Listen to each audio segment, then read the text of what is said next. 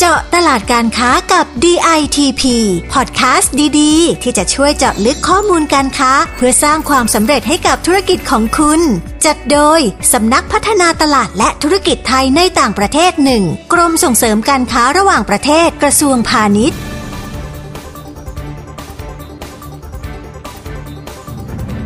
สวัสดีค่ะ พบกับพอดแคสต์เจาะตลาดการค้ากับ DITP ซีซั่น3 เป็นประจำทุกวันจันทร์ถึงศุกร์เช่นเคยนะคะ ดิฉันปิยริดากิติวรการ นักวิชาการพาณิชย์ชำนาญการ กลุ่มงานภูมิภาคจีนค่ะ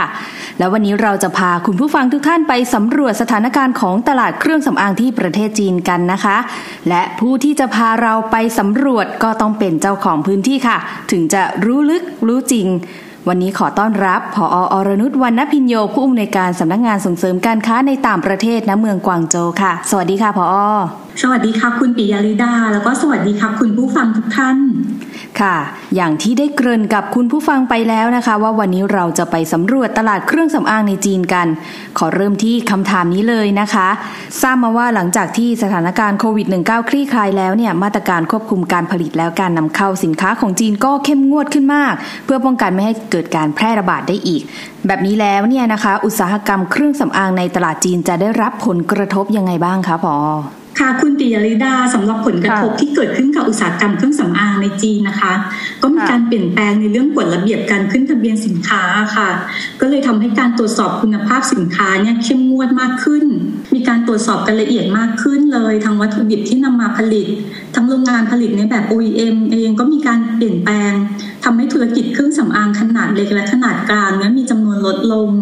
ส่วนแบรนด์ใหญ่ๆก็มีการแข่งขันในตลาดที่ค่อนข้างสูงเลยค่ะค่ะ งั้นก็ถือว่ามีผลกระทบกับผู้ประกอบการรายย่อยจากกฎระเบียบที่เข้มงวดขึ้นนะคะพอแล้วอย่างนี้เนี่ยสถานการณ์ตลาดในตอนนี้มีปัจจัยอะไรบ้างคะที่เป็นแนวโน้มสำคัญที่จะมีผลกับอุตสาหกรรมเครื่องสำอางในจีนค่ะค่ะสำหรับแนวโน้มสำคัญที่จะมีผลกับอุตสาหกรรมเครื่องสำอางในจีนเนี่ยก็มีหลายเรื่องเลยค่ะ อย่างเรื่องของวัตถุดิบที่จะนำมาผลิตเครื่องสำอางทุกชนิดในจีนเนี่ยก็ต้องขึ้นทะเบียนก่อนนะคะ มีการทำแพลตฟอร์มสำหรับขึ้นทะเบียนให้ใช้อย่างเป็นทางการ เพื่อที่เวลาเกิดปัญหาเรื่องความปลอดภัย ก็จะได้สามารถติดตามหาแหล่งที่มาของวัตถุดิบ แล้วก็ตามตัวผู้ผลิตได้ค่ะเป็นการเข้มงวดเรื่องความปลอดภัยที่มากขึ้น อีกเรื่องก็คือผู้ผลิตในจีนเนี่ยก็มีการแข่งขันด้านการวิจัย แล้วก็พัฒนาผลิตภัณฑ์กันอย่างเข้มข้นมาก เรื่องนี้มีบทบาทมากนะคะ เพราะว่าหลาย ๆ แบรนด์ก็หันมาลงทุน แล้วก็ให้ความสำคัญกับเรื่องนี้เพราะนอกจากจะพัฒนาสินค้าแล้วก็ยังเป็นเทคนิคการทำการตลาดที่สร้างความน่าเชื่อถือให้กับผู้บริโภคค่ะค่ะแล้วสำหรับการแข่งขันรวมถึงช่องทางในการทำตลาดสินค้าเครื่องสำอางในจีนล่ะคะพออตอนนี้เป็นยังไงบ้างคะค่ะก็พอกฎระเบียบที่เข้มงวดขึ้นนี่แหละค่ะที่ทำให้มีการแข่งขันที่สูงขึ้นเครื่องสำอางหลายแบรนด์ต้องติดตัวลงไป แต่ก็ยังมีแบรนด์ใหม่ ๆ เกิดขึ้นนะคะ แล้วก็สำหรับช่องทางการทำการตลาดเนี่ยก็มีการปรับตัวตามสถานการณ์ค่ะ จากข้อมูลในปี 2021 ที่พี่ไป อ่านมานะคะเขาก็บอกว่ายอดการขายทั้งออนไลน์และออฟไลน์ในจีนเนี่ยมีการชะลอตัวลงสินค้าแต่ละแบรนด์ก็มีการเลือกวิธีการทำการตลาดที่เหมาะกับสินค้า แล้วก็กลุ่มลูกค้าของตัวเอง หลายแบรนด์เขาก็ใช้สิ่งที่เรียกว่า virtual influencer ค่ะ ในการโปรโมทสินค้า แล้วก็บางแบรนด์ก็อย่างที่รู้ๆกันในตลาดจีนก็ชอบการไลฟ์สดมากเราก็ใช้การไลฟ์สดเนี่ยในการประชาสัมพันธ์สินค้าในช่องทางของตัวเอง บางแบรนด์ก็ถึงกับให้ CEO มาโปรโมทเองเลยค่ะ เพราะว่าสามารถสร้างความน่าเชื่อถือได้มาก แล้วก็มีการใช้แพลตฟอร์มออนไลน์ในการขายสินค้าทำให้เข้าถึงผู้บริโภคได้ในจำนวนมาก ซึ่งหลาย ๆ แบรนด์ก็เลือกใช้ช่องทางนี้ค่ะ ค่ะ แล้วสินค้าเครื่องสำอางในกลุ่มไหนบ้างคะพอที่ดูแล้ว มีโอกาสที่จะโตได้อีก แล้วก็จะเป็นที่นิยมในตลาดจีนนะคะอ๋อ ก็ตอนนี้นะคะตลาดที่ใหญ่ที่สุดของสินค้าเครื่องสำอางในจีน ให้เดาอาจจะเดาถูก อะไรคะเพราะว่าของไทยก็พี่ว่าเทรนก็ไม่ต่างกันมากค่ะ ก็คือกลุ่มเครื่องสำอางประเภทชะลอวัยค่ะ คือเดี๋ยวนี้คนรุ่นใหม่เขาให้ความสำคัญเรื่องดูแลผิวพรรณกันเร็วขึ้น ชาวจีนอายุแค่ 20 ไปปลายถึง 30 ก็ใช้เครื่องสำอางประเภทชะลอวัยกันแล้วค่ะซึ่งเครื่องสำอางกลุ่มนี้นะคะ มีการขอขึ้นทะเบียนมากที่สุดเป็นอันดับหนึ่งในปี 2020 ค่ะมีเกือบ5,000 รายการเลยค่ะ โอ้เยอะมากเลยค่ะ ใช่ค่ะ ส่วนสินค้าที่ผู้บริโภคชาวจีนให้ความสนใจ แล้วก็น่าจะมีโอกาสโตได้อีก ก็จะมีสินค้าประเภทน้ำหอม ผลิตภัณฑ์ดูแลช่องปาก แล้วก็เครื่องสำอางสำหรับผู้ชายค่ะอันนี้เป็นตลาดที่น่าสนใจมาก ๆเลยค่ะค่ะ เพราะว่าปีที่ผ่านมาตลาดเครื่องสำอางและผลิตภัณฑ์ดูแลผิวสำหรับผู้ชาย โตขึ้นถึงสามเท่าเลยค่ะคุณปิยริดาอ่าถ้าอย่างนั้นเนี่ยต้องให้ผออช่วยเจาะลึกข้อมูลของสินค้าเครื่องสำอาง แล้วก็ผลิตภัณฑ์บำรุงผิวสำหรับผู้ชายในตลาดจีนแล้วล่ะค่ะ ได้เลยค่ะค่ะผออคะผู้บริโภคชายชาวจีนเนี่ยเขานิยมใช้เครื่องสำอางหลัก ๆ เป็นกลุ่มไหนคะ แล้วพฤติกรรมการเลือกซื้อสินค้าของเขาเนี่ยเป็นยังไงบ้างอะคะค่ะก็ถ้าจะแบ่งตามช่วงอายุนะคะ ก็แบ่งได้ 3 กลุ่มค่ะ ก็มีกลุ่มอายุ 18ถึง24 ปีอายุ 25ถึง34 ปี แล้วก็ 35 ปีขึ้นไปค่ะแต่ว่ากลุ่มที่เป็นเป้าหมายหลักๆ ในตลาดจีนตอนนี้ จะเป็นกลุ่มวัยรุ่น Gen Z ค่ะกำลังมาแรงมาก อายุก็ประมาณ 20ก ว่ากว่า ค่ะ ซึ่ง 90%ของ Gen Z เนี่ยจะใช้ผลิตภัณฑ์บำรุงผิวทุกวัน แล้วก็เลือกซื้อผลิตภัณฑ์ที่เหมาะกับสภาพผิวของตัวเอง แล้วคนหนึ่งนะคะ ไม่ได้ใช้แค่ผลิตภัณฑ์อย่างเดียวค่ะ ผลิตภัณฑ์ส่วนใหญ่ที่ผู้ชายชาวจีนใช้กันเนี่ย มีโฟมล้างหน้ามาเป็นอันดับหนึ่งค่ะ แล้วก็ผลิตภัณฑ์น้ำตบหรือว่าเราเรียกกันว่า essence ต่างๆนะคะแล้วก็ผลิตภัณฑ์มอยเจอร์ไรเซอร์รวมถึงครีมกันแดดด้วยค่ะ ค่ะ ส่วนการเลือกซื้อสินค้านะคะ ผู้ชายก็จะให้ความสำคัญกับการดูฉลากสินค้า เขาไม่ค่อยดูรีวิวเหมือนผู้หญิงนะคะแล้วก็จะเชื่อจากการบอกต่อของคนรู้จักว่าสินค้าตัวไหนใช้ดี แล้วเขาก็เลือกใช้ยี่ห้อนั้น ก็จะใช้แต่ยี่ห้อนั้นอย่างเดียว เขาไม่ค่อยลองของใหม่ๆนะคะ แต่ว่าจะเลือกใช้ผลิตภัณฑ์อื่น ๆ เพิ่มในยี่ห้อเดิมมากกว่า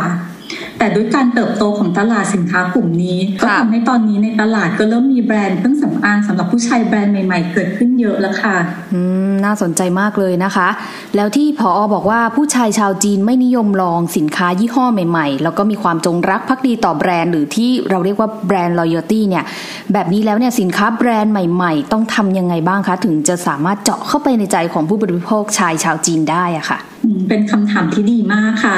ก็ถ้าแบรนด์ใหม่จะเข้าไปเจาะตลาดนะคะ ก็ต้องสร้างจุดเด่นให้กับผลิตภัณฑ์ค่ะ ทั้งในเรื่องของคุณสมบัติของผลิตภัณฑ์ เพราะว่าผู้บริโภคในยุคนี้มีความต้องการแตกต่างจากเดิม จากเดิมที่เมื่อก่อนอาจจะต้องการแค่ควบคุมความมันรักษาสิวให้ความชุ่มชื้นอะไรอย่างนี้ใช่ไหมคะ แต่ว่าตอนนี้ไม่พอแล้วค่ะ ผู้ชายเจนซีต้องการมากกว่านั้นค่ะยังไงเขาต้องเพิ่มคุณสมบัติให้สินค้ามีจุดเด่น แล้วก็ตอบโจทย์ความต้องการเข้าไป ไม่ว่าจะเป็นผลิตภัณฑ์ประเภทไวท์เทนนิ่งผลิตภัณฑ์ที่มีกลิ่นหอม หรือว่าผลิตภัณฑ์บำรุงศีรษะป้องกันผมร่วงอะไรนะคะ รื่องของแพคเกจจิ้งก็สำคัญนะคะ เพราะว่าแพคเกจเดิมๆเนี่ยไม่สามารถดึงดูดวัยรุ่นที่เป็นกลุ่มลูกค้าหลักได้ค่ะ ต้องมีการออกแบบให้ทันสมัยน่าสนใจมากขึ้นแล้วก็อีกอย่างที่จะสร้างความน่าสนใจให้กับสินค้านะคะ ก็คือการใช้เทคโนโลยีค่ะ มาผสมผสานกับผลิตภัณฑ์ค่ะ เพราะว่าอะไรรู้ไหมคะค่ะยังไงคะเพราะว่าคือนิสัยผู้ชายเขาเป็นกลุ่มที่ต้องการผลลัพธ์ที่รวดเร็วค่ะ การพัฒนาสินค้าผลิตภัณฑ์บำรุงผิวที่นำเสนอเทคโนโลยีเข้าไป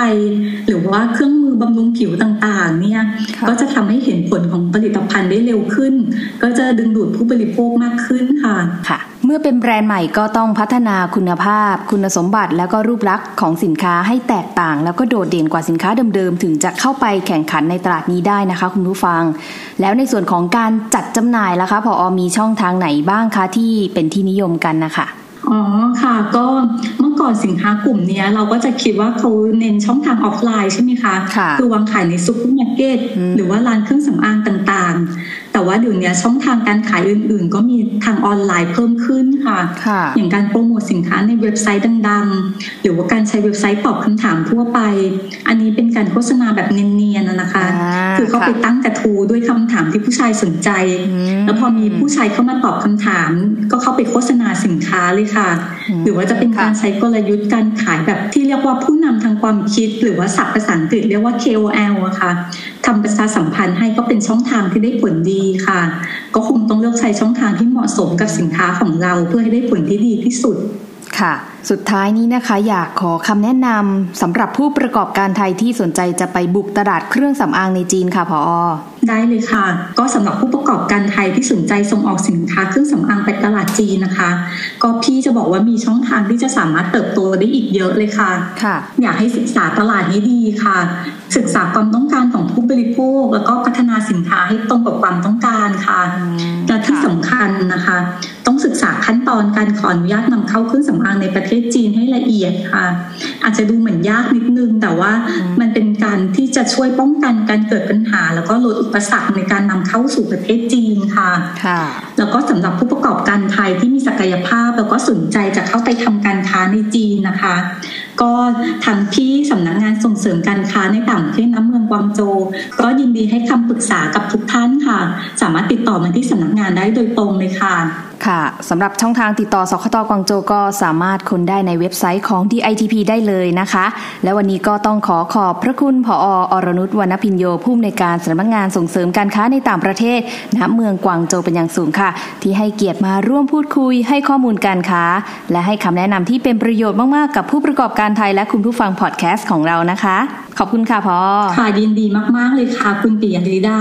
ค่ะ รับรองว่า EP ต่อไปเนี่ยจะน่าสนใจไม่แพ้กันเลยค่ะ ฝากคุณผู้ฟังกดติดตามพอดแคสต์เจาะตลาดการค้ากับ DITP ไว้ด้วยนะคะ ถ้าไม่อยากพลาดเรื่องราวการค้าดีๆ แบบนี้ค่ะ และถ้าต้องการข้อมูลอื่นๆ เพิ่มเติมสามารถเข้าไปดูได้ที่เว็บไซต์ www.ditp.go.th หรือที่เว็บไซต์ของสำนัก www.ditp-overseas.com หรือจะโทรมาสอบถามกับสายด่วน 1169 ของเราก็ได้นะคะสำหรับวันนี้ดิฉันและพออรนุต้องขอลาไปก่อนก่อนค่ะ พบกัน EP ต่อไปค่ะ สวัสดีค่ะ สวัสดีค่ะ เจาะตลาดการค้ากับ DITP ติดตามข้อมูล ข่าวสาร และกิจกรรมดีๆ เพิ่มเติมได้ที่ www.ditp.go.th หรือสายด่วน 1169